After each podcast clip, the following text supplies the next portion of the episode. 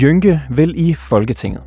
Du hørte rigtigt. Den morddømte eks-rocker med det borgerlige navn Jørn Nielsen har stiftet partiet Stabilt Demokrati, der går ind for fred i Ukraine, lavere skat, bedre velfærd og mere fokus på forebyggelse og resocialisering i retssystemet. Og han er nu på jagt efter vælgererklæringer for at kunne stille op til det næste folketingsvalg. I dag i Reporterne, der dykker vi ned i partiprogrammet sammen med partiformanden selv.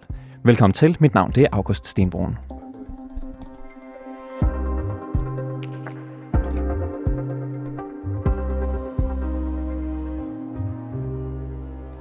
Jørn Nielsen, nok bedre kendt som Jønke. Velkommen i studiet. Tak for det. Vi skal jo tale lidt om, at du har startet et øh, politisk parti, det hedder ja. Stabilt øh, Demokrati. Men øh, inden vi dykker ned i det, så tænker jeg bare lige for lyttere, der måske ikke lige kan huske helt, hvem du er, eller øh, hvad du har lavet i løbet af dit liv, så vil jeg lige ridse det kort op. Du var med til at starte rockergrupperingen Hells Angels i Danmark tilbage i nitten firs, og fungerede i mange år som talsmand for rockergrupperingen, som du var medlem af i godt og vel fyrre år, før du i tyve tyve blev smidt ud.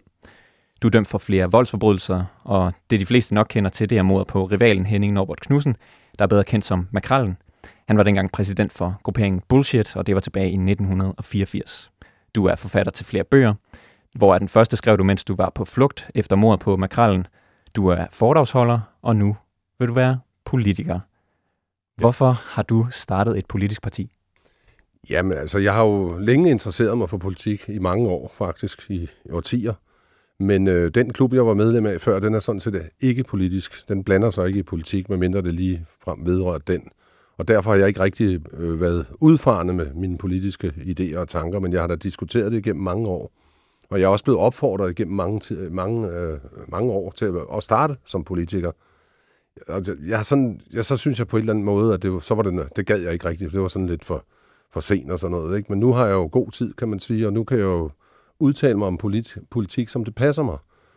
Og øh, derfor har jeg sådan set valgt at stille op nu, og det, det gør jeg faktisk, fordi lige præcis øh, situationen mellem øh, Rusland og Ukraine derovre, det er den, der gør sådan set, det er den, der, den, der har været triggeren. Jeg var på ferie oppe i Norge, og så en af mine venner, han ringede til mig, og så sagde han helt ærligt, jeg er simpelthen så træt af, at jeg kan ikke finde en parti, jeg kan stemme på, der ikke bliver ved med at sende penge over til det der sorte, korrupte hul derovre. Og det er så, Ukraine, du ja, taler om. Ja, det er Ukraine, jeg ja. taler om. Og så samtidig, så tænker jeg også, det er også lidt trist for Ukraine, fordi de ender altså med at få bank. Altså, nationen er faktisk ved at, at gå i opløsning. Jeg ved godt, at danskerne bliver fyldt med, med vestlig propaganda om, hvor godt det går og så videre, men, men det går altså ikke særlig godt. Så grunden til, at der er behov for netop dig og dit parti, det er, fordi der findes lige nu ikke et parti i Folketinget, der går ind for det, du gerne vil, som er? Lige præcis. Der er elleve partier, der går ind for at, at, at forsyne dem med våben og penge, og det gør jeg ikke. Der skal være et sted i Danmark, hvor man kan stemme. Altså det er jo sådan, at jeg, jeg er ikke helt op på, hvordan statistikkerne er, men på europæisk plan er der jo omkring firs procent af borgerne, der er imod krigen. Ikke så meget heroppe i det nordlige Europa, der er vi åbenbart for. Jeg ved ikke hvorfor. Men jeg der tænker er også, der, der er få... Øh... Men der er over, undskyld, der er over firs procent af politikerne, der er under firs procent. Jamen det har jeg for, for at følge mange forskellige programmer på nettet og så videre. Blandt andet fra Europa, taler fra Europaparlamentet. Okay. Øhm, inden vi når til partiprogrammet, og vi skal ja. nok dykke masser ned i, i Rusland, så kunne jeg godt bare lige tænke mig at høre, hvad det er for en organisation, du har. Altså er der andre med i partiet end bare dig lige nu? Ja, der er. Jeg har et lille bagland øh, med nogle fagfolk, og så selvfølgelig nogle nære venner, som også øh, interesserer sig for politik og har, har noget viden, som jeg ikke har. Jeg har jo nogle punkter, hvor jeg ikke er så stærk, det siger sig selv. Øh. Og er der nogle andre af dem, der er kandidater? Øh, skulle, det, skulle det ske, at I ikke blev øh, opstillet? Nu tager vi lige shitstormen først, så okay. kan vi altid f- få kandidater. Så lige nu så er det kun øh, dit ansigt, dit yes. navn, man kan, man kan ja. se. Øh, hvem kunne du for eksempel finde på at samarbejde med i, på Christiansborg lige nu? Jamen, jeg, jeg, jeg vil sige det på den måde. Jeg vil da sådan set samarbejde med alle. Men det kræver selvfølgelig også, at øh, der er noget at samarbejde om. Og hvem så, kan du se, hvor du har sådan mest til fælles med så til gæng? Øh, på? Jamen, jamen det, jeg kan se lidt hos dem alle sammen. Der er ikke nogen sådan direkte. Ikke? Der er selvfølgelig nogen, jeg bryder mig mere om end andre, men, øh, men der, der er ikke nogen speciel, jeg, jeg har lyst til at samarbejde, eller ikke at samarbejde. Jeg stiller ikke nogen krav på den måde. Det eneste partiet helt klart går ind for, det er ikke mere krig, og vi skal ikke deltage i krigsdeltagelse, hver, hverken sammen med NATO eller U S A eller nogen andre. Du har sagt i en, i en podcast, jeg har hørt, øh, som, som du laver, at øh, en regering over midten, det vil være det rette for Danmark. Det var lige omkring folketingsvalget se, ja. sidste år. Øh, vil du være støtteparti for den nuværende regering, som vi ser den lige nu? Nej, øh, den bryder jeg mig ikke specielt om. Jeg mener, at vælgerne burde have straffet Mette Frederiksen, og øh, Ja, altså Venstres formand der, Jakob Ellemann, det, han, har ikke virkelig, han har ikke virkelig gjort det særlig godt, jeg har set med mine øjne. Men, men, men i den podcast, og, der siger du nemlig Larsen, det her med, at det, det er et problem, at man, man går hver til sit, at, at fløjene de kommer langt fra hinanden, at rød blok og blå blok går fra ja. hinanden. Nu får du den uh, midterregering, men uh, hvorfor er den nu et problem? Det, jamen, jo, men jeg, jeg, jeg, jeg ser ikke selve konstellationen. Jo, det er konstellationen, jeg ser som et problem, fordi jeg har nogle problemer med, med, med hvordan de gebærder sig. Altså, de lyver over for borgerne og sådan noget. Det vil jeg gerne have afskaffet. Jeg, jeg, vil, jeg vil repræsentere borgerne inde i Folketinget for alvor. Ikke bare mig selv, eller taburetklipper, eller hvad vi plejer at kalde dem. Det der, det, der er ved demokratiet, som det er i dag, det er, det er truet af blokpolitik, mener jeg. Fordi hver gang du får en ny regering, så får du måske niogfyrre til enoghalvtreds, og så sidder, sidder der en regering, som ikke er særlig stærk. De har jo heller ikke mange overskydende mandater lige i øjeblikket, kan man så sige.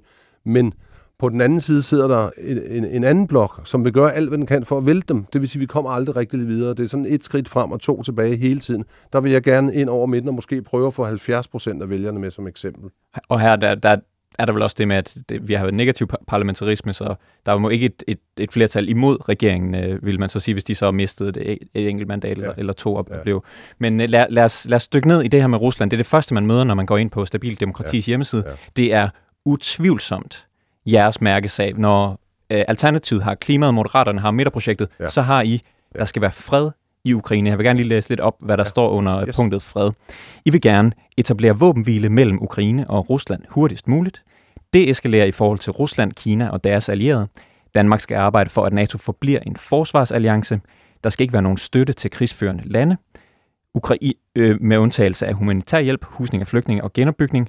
Ukraine skal ikke være med i NATO, og der skal ikke være flere lande i NATO generelt. Udvidelse skaber nemlig konflikt. Ja. Der skal etableres våbenhvile så hurtigt som muligt, og der skal ikke sendes mere støtte til Ukraine. Betyder det, at Ukraine må leve med og opgive store dele af deres land til Rusland? Jamen, det tror jeg slet ikke. Det er et narrativ, som U S A og, og NATO har solgt til Vesten. Øh, Rusland, Rusland er ikke interesseret i andet end Krim. Og Krim Hvorfor er jo... står de så alle mulige andre steder? Jamen, det er jo fordi, der foregår en propagandakrig, og den, den startede med det samme. Vi så allerede inden øh, øh, krigen eskalerede, for den var jo i gang, den har været i gang siden to tusind og fjorten. Man har bare ikke ønsket at anerkende de der fjorten tusind dræbte i Donetsk og Lugansk området, som er blevet bombet ihjel fra Ukrains side. Men den har faktisk været i gang allerede siden dengang konflikten, og nu har den bare så udviklet sig. Og det er jo sådan set, jeg, jeg bryder mig da ikke om, at Rusland er gået ind i Ukraine, men det kan vi ikke rigtig gøre noget ved. Sådan er det at bo ved siden af en supermagt. Sådan er det også med, med, med landene omkring U S A eller Kina. Der er man bare nødt til at tage hensyn. Det er ikke noget, jeg har skabt. Det er bare sådan, det er. Men jeg kunne bare godt tænke mig, at vi så os selv i øjnene og kiggede os i spejlet. Er det virkelig det, Danmark vil? Du siger, du siger, at Rusland kun vil have Krim. Hvad laver de så? Alle de andre steder i Ukraine, de er jo Jamen, i store dele af ja, ja, Ukraine. Ja, ja, men nu er filmen jo knækket. Nu, nu, nu, man, kan jo ikke, man kan jo ikke forestille sig, at Rusland synes, det er fedt, at deres sønner bliver slået ihjel heller. Jeg synes, det er ærgerligt, der bliver slået russiske soldater ihjel. Jeg synes, det er ærgerligt, der bliver slået ukrainske soldater ihjel. Og selvfølgelig især civilbefolkningen. Og, men, men alle eksperter peger på, at hvis, hvis der skal forhandles en fred lige nu, så bliver den trukket ved den frontlinje, der er. Vil du synes, at det var en retfærdig udgang på den konflikt, der har været mellem jamen, Rusland og Ukraine? Jamen, nu skal vi lige huske på, der var jo allerede en Minsk-fred. Den var jo allerede lavet inden, og Zelenskyj gik jo på krig på, han, eller på, til valg på, at han ville have fred, og der ikke skulle være krig. Og han var jo i gang. Den var jo underskrevet med Frankrig og Tyskland. Det er jo derfor, Frankrig og Tyskland er rasende på U S A. Det kan jo godt være, at de ikke siger det, men det kan man se på dem, og det kan man også se på deres tilskud i forhold til vores, for eksempel. Det, der er, er, at vi skal ikke have en ny øh, kold krig. Det, det skal vi have stoppet, inden det bliver for sent. Så vi, har, så vi står over for hinanden de næste halvtreds år og opruster, i stedet for at bruge pengene herhjemme på os selv på mange, mange andre ting. Vi skal have stoppet våbenindustrien rundt omkring. Ja, og du, du vil jo stoppe støtten til Ukraine. Du vil, ja. du vil have, at der skal være fredsforhandlinger og, og, og fred så hurtigt som muligt. Og det vil jo så bare, ifølge alle, der ved noget om det her, betyde, at Rusland kommer til at have en stor del af Ukraines areal. Jeg synes, ikke, jeg synes ikke, de ved noget om det her. Jeg synes, de, de, de voldfører befolkningerne, de her såkaldte eksperter. Det er helt forkert, hvad de står og siger.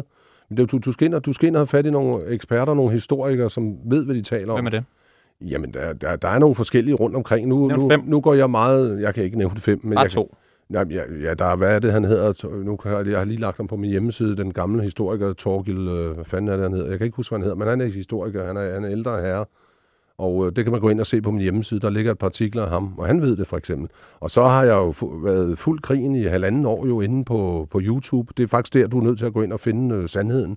Der er nogle forskellige kanaler derinde, der er til at stole på. Så når, er der, ja, bare. Så når, så når lektorer på Forsvarsakademiet, øh, personer, der ved noget om det her, folk, der sidder i Udenrigsministeriet, ja. Forsvarsministeriet, de siger, at det er sådan, at det lyder, at, så siger du, ja, nej, men de, de, de er jo en del af systemet. Vi så, hvad der skete lige inden krigen brød ud. Der så vi jo en tysk flådechef, som stillede sig op og sagde, nu skal vi lige slappe af, og så skal vi snakke med Putin og respektere Rusland.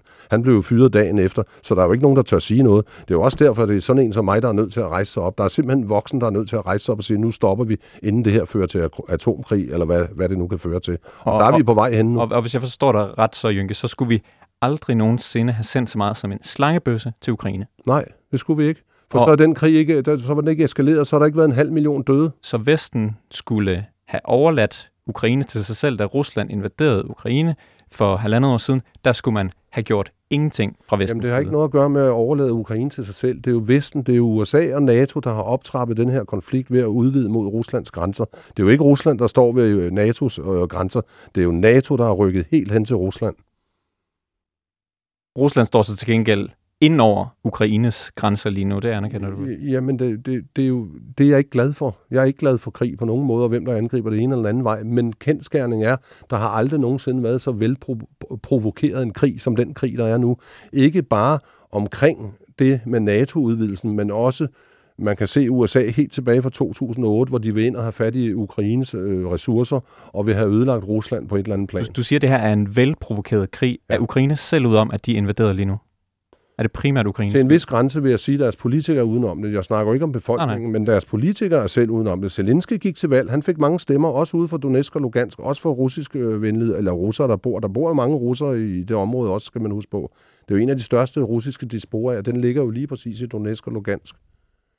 Og Krim er jo... Så, så det er, med andre ord, jeg vil bare gerne lige have dig ja. Til at sige det igen, fordi ja. Det kommer lidt bagpå. Du ja. Mener, det er Ukraine, hvad kan man sige, ikke, ikke selvfølgelig den menige ukrainer, men ledelsen styret i Ukraines skyld, at der er krig i Ukraine lige nu. Ikke kun dem selvfølgelig, fordi de... Hvilket ansvar folk, har Putin, for eksempel? Jeg vil lige sige, Zelenskyj, det kan vi komme til, men Zelenskyj for eksempel, han bliver jo overtalt af... Altså freden er der jo, den er jo broket, og det er selvfølgelig, at russerne beholder Krim, som... Altså Krim har jo altid været russisk, det har de så foræret... Jeg tror, at der er nogen, der vil være uenige. Det er, det er jeg helt med at på. At det altid men, har været russisk. Men, jo, jo, men det har det heller ikke altid, fordi Rusland forærede for enogtredive år siden, der forærede Rusland jo Krim til. Det er jo Krim, er blevet taget af russerne i, for nogle krige helt tilbage i sytten-attenhundredetallet med England og Frankrig. Og, og, og det, det behøver vi måske ikke at dykke så meget ned i, men jeg vil bare gerne høre, du siger, at Ukraine har størstedelen af ansvaret for, at der er krig i Ukraine lige nu. Nej, det siger jeg ikke. Det har U S A og NATO. Det er den amerikanske krigskultur, som drager verden rundt og ødelægger landen og skaber kaos på grund af egen vindings skyld. U S A er jo det imperie, der vakler. Og uanset hvordan den invasion havde set ud øh, der i februar øh, sidste år, så skulle Vesten ikke på nogen som helst måde have hjulpet med så meget som slangebøs. Nej, fordi den er provokeret af Vesten. Det er det, jeg siger. Det nytter jo ikke noget, at du går og stikker en en lussing hele tiden, og så når han endelig vender sig om og knaller dig ind, så piver du og flæber og råber og skriger. Det er det, jeg siger. Hvad var der, hvad var der så sket? Hvad der var sket? Ja, hvis, jamen, øh... jamen, så var der sket det, at det var overstået måske på en måned, det hele. Og så havde der og været så, en ny regering, russisk havde... regering nej, i, nej, i Ukraine. Nej, nej, så tror, så tror jeg sådan set, at der var kommet nogle forhandlinger ret hurtigt, og så havde Putin, som slet ikke er interesseret i at slås med sit broderfolk, som jeg ser det. Det er jo min opfattelse. Det, jeg, jeg har ikke købt Putin det der... Putin er ikke interesseret der... i at slås med sit broderfolk? Nej. Hvad, hvad laver han så i Ukraine lige nu? Jamen, det bliver han jo nødt til. Jamen, hvad er det, der presser ham til det? Jamen, det er U S A og NATO. Det er da ganske klart. Det er jo bare at gå ind og læse op på lektien, så kan du se, hvad der presser dem. Ukraine, bare, du, du kan fortælle mig det lige nu. Ukraine og Moldova og Hviderusland, de ligger i, i Ruslands øh, sfære, om man så må sige, i deres forsvarszone, eller hvad man kan sige. Så de vil, lige så vel som U S A ikke vil tillade noget i Canada og i Mexico, der vil, eller på Grønland for den sags skyld, så vil Rusland ikke øh, tillade noget i deres nærområde. Og det kan de jo ikke, fordi alle de der raketsystemer, som vi kalder forsvarssystemer, dem ser russerne på en anden måde. Vi har ikke taget hensyn til deres tanker. Det gjorde det ikke. Man grinte jo nærmest af Putin, når han har siden to tusind og otte har han advaret mod NATO-udvidelser. Og det har vi bare grint af. Vi gør, hvad der passer. NATO er, hvor vi vil. Og så skal man også men, være klar over, at de største russiske flådebaser, de ligger jo netop på Krim. Der er lige en sidste ting, jeg gerne vil, vil forstå med, med ja. Rusland, fordi øh, når, når, man, øh, når man hører det her, ja. øh, når man ser det, du øh, ja. skriver på, på hjemmesiden, ja. så har jeg set flere på Twitter, jeg har hørt det i ja. forskellige podcast, ja. der siger, Det lyder simpelthen som russisk propaganda. Ja. Kan du forstå, hvorfor der er folk, der siger det? Det kan jeg godt, fordi nu kan man tænke på hele den her situation, som er blevet gejlet op lige siden, også før invasionen.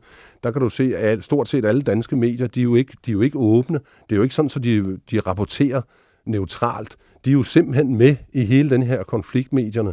Og samtidig har man jo så været så fræk øh, i et demokratisk land at lukke, lukke ned for russiske medier. Altså, der er jo censur. Og jeg ved, hvis vi er så gode, og vi er så stærke i demokratiet her, så kan jeg slet ikke se, hvorfor vi ikke selv kan veje og vurdere de oplysninger, vi får udefra.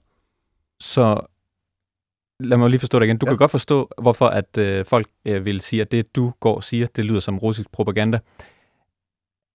Er det, det russisk det, propaganda? Det, det kan der sagtens. Jeg diskuterer det også med folk, og nogle af dem, de får tusind, tusind meter blikket på med det samme, når man begynder at snakke med dem. Men det er jo fordi, folk har blevet fået tudet ørerne fuld med det samme, og det samme hele tiden.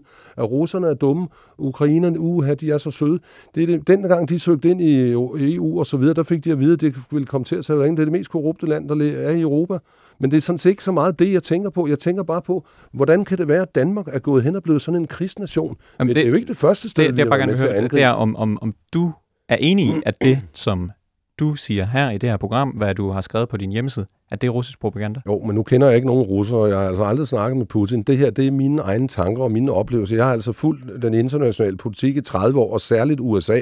Og siden to tusind og tre, hvor amerikanerne laver endnu en ulovlig krig og går ind i Irak og øger det sammen med, med Danmark, så har jeg ikke øh, holdt med det land. Det er den mest modbydelige krigsforbryderstat, der findes på jorden, og du kan bare gå ind og læse op på lektien og se, hvad for nogle lande, de har været inde i, og hvad de har beskrevet. Og du, og du mener så, at øh, de danske medier øh, er, er skyld i grund til, at man vil kalde det, du siger, så for russisk propaganda? Jeg synes, de er følagtige. Nogle af de journalister, jeg har snakket med, de skammer sig.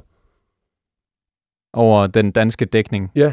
Det, det fortæller du blandt andet i den podcast, som, som jeg har nævnt et par ja. en, en gang før, ja. øh, hvor du blandt andet også siger, at øh, et af de medier, som du følger, du følger det dagligt, det er Russia Today. Øh, her det siger gør du, jeg jo ikke mere, for det har jeg jo ikke kunne følge i halvanden år, jo, for det er blevet censureret ind, væk. Indtil, indtil det blev censureret ja. væk fra, fra E U's øh, side. Øh, du siger også i den podcast, at de danske medier er lige så meget fake news, som dem, de kalder for fake news. Vil du sige, at etablerede danske medier og statsstøttede Russia Today er lige objektiv? Ja, så altså danske statsstøttede medier og russiske statsstøttede medier, det er jo nogenlunde det samme, ikke? Så, så det vil sige, den her sag, jeg kan ikke sige det i andre sager, fordi alt er jo ikke godt i Rusland. Altså, det siger jeg da ikke noget om, og jeg er sikker på, at der sker mange svinestreger og overgreb derovre også, men det gør der altså alle steder. Og jeg kan sige dig, jeg er ikke dobbeltmoralsk. Det stiller jeg ikke så. Altså, jeg kan ikke se, hvorfor vi kan være med til at slå over en halv million mennesker ihjel i Irak, og så hyler og skriger vi lige så snart, der dør ti tusind civile i Ukraine. Det synes jeg ikke hænger sammen. Og lad os lukke Rusland, Ukraine, fordi der er alle mulige andre ting i dit ja. partiprogram også, som jeg synes, vi skal nå at vende. Ja. Ja. En af de ting, som, øh, som du selvfølgelig har noget erfaring med, og, og måske derfor har noget viden om, det er øh, retssystemet. Ja. Øhm, du lægger vægt på, at der skal være dele af retssystemet, der skal ændres. Forebyggelse, resocialisering, det skal ja. fylde mere ja. end straf, skriver du. Øh, samtidig så skriver du også, at straffen... Det er bedre at undgå forbrydelserne og efterforske dem. Det, det tror jeg alle vil være enige i. Spørgsmålet er så, hvor, hvor nemt det er at undgå dem. Øhm, betyder det, at straffene skal sænkes egentlig generelt i Danmark? Jamen, det ved jeg ikke. Det er ikke noget, jeg har tænkt mig at gå så meget ind til at starte med. Øh, det, det, det, det har jeg ikke tænkt mig at være, fokusere på her til starten. Men jeg har nogle ting, hvor jeg siger, at det hjælper ikke at skærpe straffene. Det kunne for eksempel være i voldsforbrydelser, fordi folk tænker sig ikke om. Men til gengæld, så synes jeg, det vil være rimeligt at, at skærpe våbenloven, fordi den hjælper. Det, det, det, det er der mening med. Man skærper våbenloven. Du skriver også, at man skal øh, have hårde straffe for voldtægt, forbrydelser mod børn og forbrydelser mod dyr. Ja. Øhm, Men du siger også, at det, det ikke virker at skærpe straffene, men lige på de her punkter, der, der virker det. Det mener jeg, fordi, fordi dem, der begår visse forbrydelser, de tænker sig om inden. Altså hvis nu vi snakker om, og nu har jeg set det i den der nye bandepakke, de vil skærpe straffen med kniv fra syv til fjorten dage, det er sådan noget, det hjælper jo ikke ret meget. Der, der har jeg altså noget lidt mere harsh i, i boksen. Og det skal må, være endnu hårdere? Ja, det skal det, fordi det, det, jeg ved, det virker, fordi det ved jeg noget om. Fordi jeg har både gået med kniv og med pistol. Jeg har også brugt begge dele. Jeg er også blevet ramt og stukket ned af begge dele. Så jeg tror, jeg ved, hvad jeg taler om. Og lige præcis på det område, det er jo noget, du vælger, når du går hjemmefra. Nu tager jeg lige en pistol med, eller jeg tager en kniv med. Og der har jeg set, at det hjælper. Der er færre, der går med pistol, og det er måske en af årsagerne til, at der er så mange, der bliver stukket ned med kniv lige pludselig. Så der vil jeg sige, der hjælper det. Så det, det går faktisk ind for strafskærpelser. Men på andre områder, der tror jeg ikke, det hjælper ret meget. Fordi hvis man står nede på et værtshus og får noget at drikke, og man er jaloux, eller man bliver sur på ham derovre, eller hvad det nu er, der sker, så tænker folk så jo ikke om. Og, og når du siger, at, at du tænker, det virker det her med at skærpe straffene på, på blandt andet våbenloven, ja. voldtægt øh, og, og hvad kan man sige, vold mod, vold mod børn, forbrydelse mod dyr, øh, er det så kun noget, du hvad kan man sige, baserer på din erfaring, eller er det noget, du bygger på andet? Jamen, hvis vi snakker om våbenloven, så er det jo selvfølgelig erfaring. Det, det er noget, jeg ved noget om. Og der kan man jo se fra England, hvor de har ti år på stedet, hvis du bliver taget med en pistol. Ikke? Der skal noget til at gå ud af døren om aftenen, når man skal i byen og tage en pistol med, hvis man risikerer ti års fængsel. Hvad er forskellen på, hvor mange der bliver taget med våben i Danmark og England? Jamen altså, England har jo et helt specielt system, fordi de som udgangspunkt ikke er bevæbnet politifolden over, ikke? Så de kriminelle derovre, de dæmper sig måske lidt med at bære våben rundt, ikke? Det er bare fordi, du siger, at ja. i, i England, der, ja. der skal der noget mere til, ja, fordi der er højere straf. det virker, det virker. Altså, det virker. Hvor meget, det gør det, hvor meget bedre ja, virker det? Det ved jeg ikke, det er, det er jeg ikke gået ind i endnu. Okay. Jeg er jo, der er jo visse ting, som vi ikke har undersøgt så meget nu. Der er noget med statistikker og din og datten, men jeg siger bare, min erfaring er, at folk, de tænker sig om, når der er en hård straf for netop de der ting, og det, det dæmper jo. Og jeg vil bare lige høre igen, du siger, at ja. forebyggelse og resocialisering skal fylde mere end, end straf. Ja. Er der ikke en eneste straf, hvor det vil give mening at sænke straffen? Det skal jeg ikke afvise, men det har jeg slet ikke haft tid til at kigge på endnu. Nu skal du tænke på, at det er ikke mere end to måneder siden, jeg har besluttet mig for, at nu er der nødt til at være et parti som Stabilt Demokrati i Danmark. Så jeg, jeg, har, jeg har jo ikke sat mig ind i alle ting endnu. Jeg ved bare af erfaring, at lige præcis med hårde straffe omkring at bære våben, de virker. Og jeg prøver bare at teste det for ligesom ja. at se, hvis du skal have nogle vælgerklæringer, hvis ja. du skal i Folketinget, hvis du skal have ja. det højeste embede, ja. man kan få her i landet, så, øh, så kunne det være, at man skulle have, have styr på så mange ting som muligt, inden man begyndte at... Nej, det synes der. jeg ikke, fordi jeg, jeg, jeg er gået ud for at samle vælgerklæringer. Det er ikke mig, der har sendt et Ritzau-telegram ud. Jeg har bare bedt mine følgere på, på mine forskellige sociale medier, og hvem jeg ellers kender, og samle vælgerklæringer ind. Det er pressen, der er kommet til mig. For eksempel ville den allerede have mig i, i, i, i studiet i sidste uge, det ved du også godt. Yes, det sagde ja. jeg nej til, for der var jeg ikke forberedt. Men nu står vi og snakker om de mærkesager, vi har lagt frem. Yes. Det er sådan nogle, vi er sådan rimelig trygge ved os, der har siddet og snakket om dem. Nu bygger vi partiet op, samtidig med, at vi samler vælgererklæringer. Der er jo ingen grund til, at vi... Der er også lidt learning by doing. Og, og hvis man så kan være lidt, øh, kan vi være lidt konkrete, du siger, at straffen skal op for voldtægt for eksempel. Hvor meget skal den øh, skærpes? Jamen det kan jeg ikke sige dig lige nøjagtigt, hvad det skal være, men jeg har altid lagt mærke til... Altså, skal det være markant? Skal det være sådan noget do- fordobling? Altså, nu, snakker eller... vi om, nu snakker vi om overlagt voldtægt. Ja, præcis. Det, det, det, det, altså, altså, det er jo sådan lidt en planlagt voldtægt, og det er en modbydelig forbrydelse, der rammer meget hårdt. Og det har altid været noget, som jeg ved, der er jo retsfølelse alle vegne, når vi snakker om retsfølelse. Det er sådan en lidt underlig størrelse. Men den findes jo også inde i fængslerne. Og der kan jeg da huske, har min erfaring fra, der kan jeg da godt huske, at der var noget, folk var oppe og ringe over, så var det folk fik så lidt for forbrydelser mod børn og voldtægt inde i fængslet. Altså det, det var de oppe og ringe over fangerne, hvor modsat folk, der blev dømt for økonomisk kriminalitet, ikke? Altså de fik jo simpelthen, jo, så hatten passede, ikke? Det er sådan... Så, men, men skal det være en markant, altså skal det være en fordoblingforøgelse, eller skal det være en lille skærpelse, ti til tyve procent i, i straflængden? Nej, det har jeg ikke lagt mig fast på endnu. Det kommer også, jeg skal jo også tale med de folk, jeg får med, som netop skal stå for det retspolitiske. Jeg er jo mere interesseret i udenrigspolitik, end jeg er interesseret i retspolitik. Der er en anden rimelig vigtig del af politikken, som vi også skal nå at tale om, det er nemlig økonomisk politik. Ja. Der har du også et punkt inde på, på hjemmesiden. Øhm, Og da jeg kiggede det igennem, så var der især en ting, der sprang mig i øjnene. Ja. Du vil have, at der ikke skal betales skat af allerede beskattede penge. Ja. Kan du forklare, hvad, hvad det betyder? Jamen, det er jo for eksempel arveafgiften, ikke, som jeg mener skal sættes ned, og der, der kan også være andre ting, der gør sig gældende. Når man har betalt sin skat en gang, og den er jo høj nok her i Danmark, så må det være det. Jeg er godt klar over, at der skal bruges nogle penge ved en bodeling og så videre til lige, at systemet kan køre rundt og sådan noget. Men jeg synes, det er frækt, at man kommer og tager flere penge fra folk, folk der har tjent deres penge. Så det vil sige, at afgifter som registreringsafgiften, Øh, arveafgiften, som du selv nævner, ja. øh, boligskatter, øh, moms, det skal fjernes. Nej, det siger jeg ikke noget om. Jeg siger bare, jeg siger, at vi skal dæmpe os. Altså skat er efterhånden gået hen og blevet et terrorregime, synes jeg. De skal være et serviceorgan. Vi skal have skat, skal være tilbage til at være et serviceorgan for alle borgere.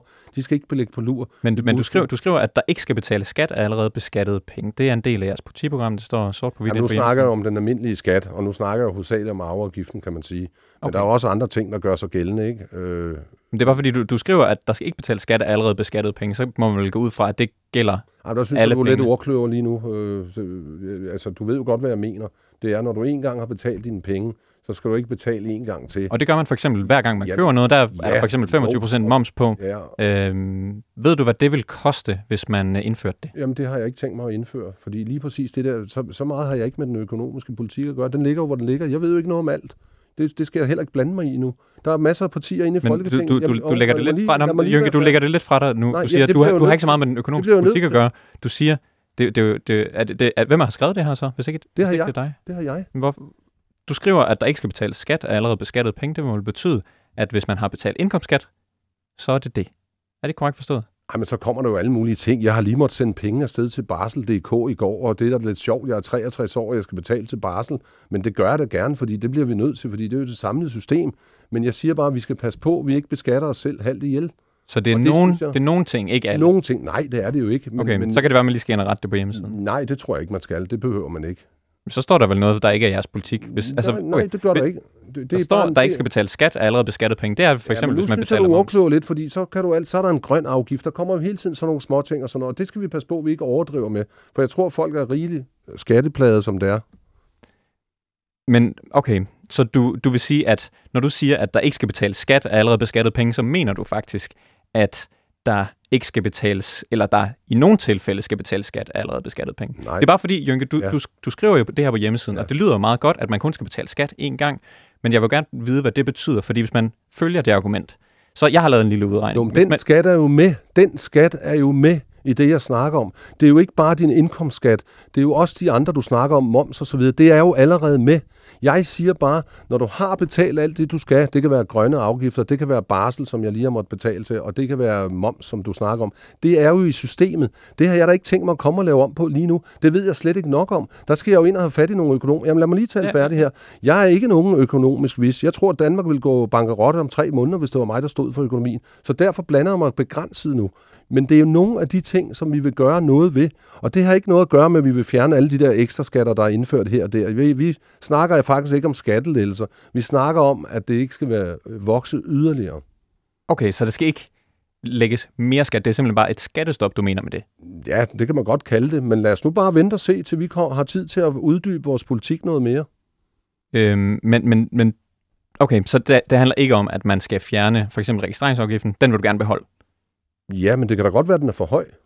Okay. Det skal jeg ikke afvise. Det skal vi ind og se på, men det kræver jo, at jeg får fat i nogle økonomer. Jeg har jo nogle folk bag mig, der er rimelig tjek på økonomi, men det har jeg ikke. Og derfor er det jo ikke noget, jeg sådan skal komme... Jeg står jo her så til det første interview i øvrigt. Der kan jeg jo ikke stå dig og for, eller til, med dig og forklare dig nøjagtigt, hvordan vores økonomi, økonomi skal hænge sammen. Lige i øjeblikket er vi slet ikke inde i Folketinget. Så lad bare dem om at koncentrere sig om, hvordan det skal være. Men jeg siger, vi skal passe på, at skat i Danmark ikke udvikler sig til et eller andet organ, der skal på den europæiske terrorliste. Det skal være et serviceorgan for alle borgere. De skal hjælpe borgerne. Grund, de skal guide grund, borgerne. Grund, grund til at spørge, Jønke, det er jo fordi, at du skriver på hjemmesiden, at der ja. ikke skal betale skat af allerede ja. beskattet penge. Ja. Som jeg læser det, så er det, at man skal betale indkomstskat og ikke mere, det vil sige ja. indkomst. Ja, okay. Og det kunne måske, det, det, det læser måske, du så forkert. Det kunne så give indtrykket måske til nogle ja. af dem, der vil give dig en vælgererklæring, at de tænkte det samme. Yes, det er super, det er en ordentlig skattesænkning. Jamen det ved jeg ikke. Det har jeg ikke hørt nogen overhovedet nævne af dem, jeg kender, så der ser det på din måde. Det, det har jeg ikke. Det, så det, hvad du mener, det er, derfor, det er et skattestop? Jeg siger, det, jamen jeg synes, du læser det, som fanden læser Bibelen, det der. Okay, lad os, lad os lægge det på hylden, så Jørn Nielsen. Ja. Øhm, fordi der er jo også øh, andre ting. Øhm, øh, fordi skulle det jo ske, hvis øh, du øh, får de her berømte enogtyve tusind vælgererklæringer, det er det, det kræver, sådan ja. cirka, for at blive øh, opstillingsberettiget. Ja. Lige nu har du tre hundrede og fireogtredive, det seneste jeg tjekkede lige inden vi gik i studiet. Tror du på, at det lykkes der? Ja, det gør jeg faktisk. Hvad giver dig troen på det? Jamen, det, det kan jeg jo føle og mærke. Nu skal du også lige tænke på, at jeg jo lige startede med at indsamle dem. Det går faktisk rigtig stærkt lige nu. Altså, der var fem, seksoghalvtreds i går aftes, da jeg gik i seng, ikke? Og nu er der tre hundrede og et eller andet, så jeg synes, det går rimelig stærkt, vil jeg sige. Og du skal jo også tænke på, at det er jo først fra i søndags, fra i søndags, det vil sige,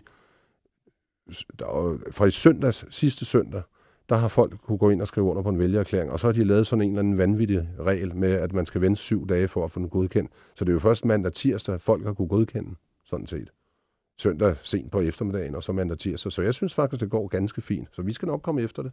Og øhm, hvad kan man sige, det stopper jo ikke der, fordi først, hvis du så har fået de vælgererklæringer, så er du opstillingsberettet til, til Folketinget. Så kommer der et folketingsvalg, hvor, øh, hvor kan man sige, du skal have nogle kandidater, og, og man skal have to procent af stemmerne. Det er vi på vej med. Skal... Det arbejder vi på. Perfekt. Øh, men skulle det ske, så er der jo stadigvæk en, nok især for dig, en ekstra hurdle, man skal komme over, fordi øh, ifølge grundlovens paragraf tredive, så kan folketingsmedlemmer erklære folkevalgte for uværdige til at være medlem af Folketinget, og det kan ske, hvis vedkommende er straffet for en handling, der i almindeligt omdømme gør ham uværdig til ja. At være medlem af Folketinget. Jamen, så sender vi en supplant derind. Hvis Tror du, det kunne ske for dig egentlig? Jeg ved det ikke. Det er ingen mening om. Det er næsten fyrre år siden, det der med makralen skete, når du lige fremhæver det, så det er ingen mening om. Der stod ikke noget i dommen dengang om, at jeg ikke kunne besidde politisk embede eller leve et almindeligt liv bagefter. Jeg, jeg tog min straf og fik den overstået, og nu står jeg her mange, mange år efter, så det må være op til dem, som skal afgøre det.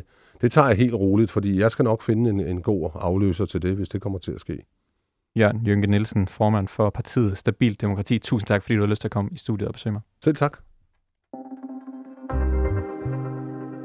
Det var alt for reporterne i denne omgang. Har du noget, som vi skal undersøge her i programmet, eller har du ris eller ros til vores udsendelse, så kan du skrive til os på reporterne snabel-a to fire syv punktum d k. Bag udsendelsen i dag var jeg selv. Jeg hedder August Stenbroen. Majlinda Urban-Kucci er producer, og Mille Ørsted er redaktør.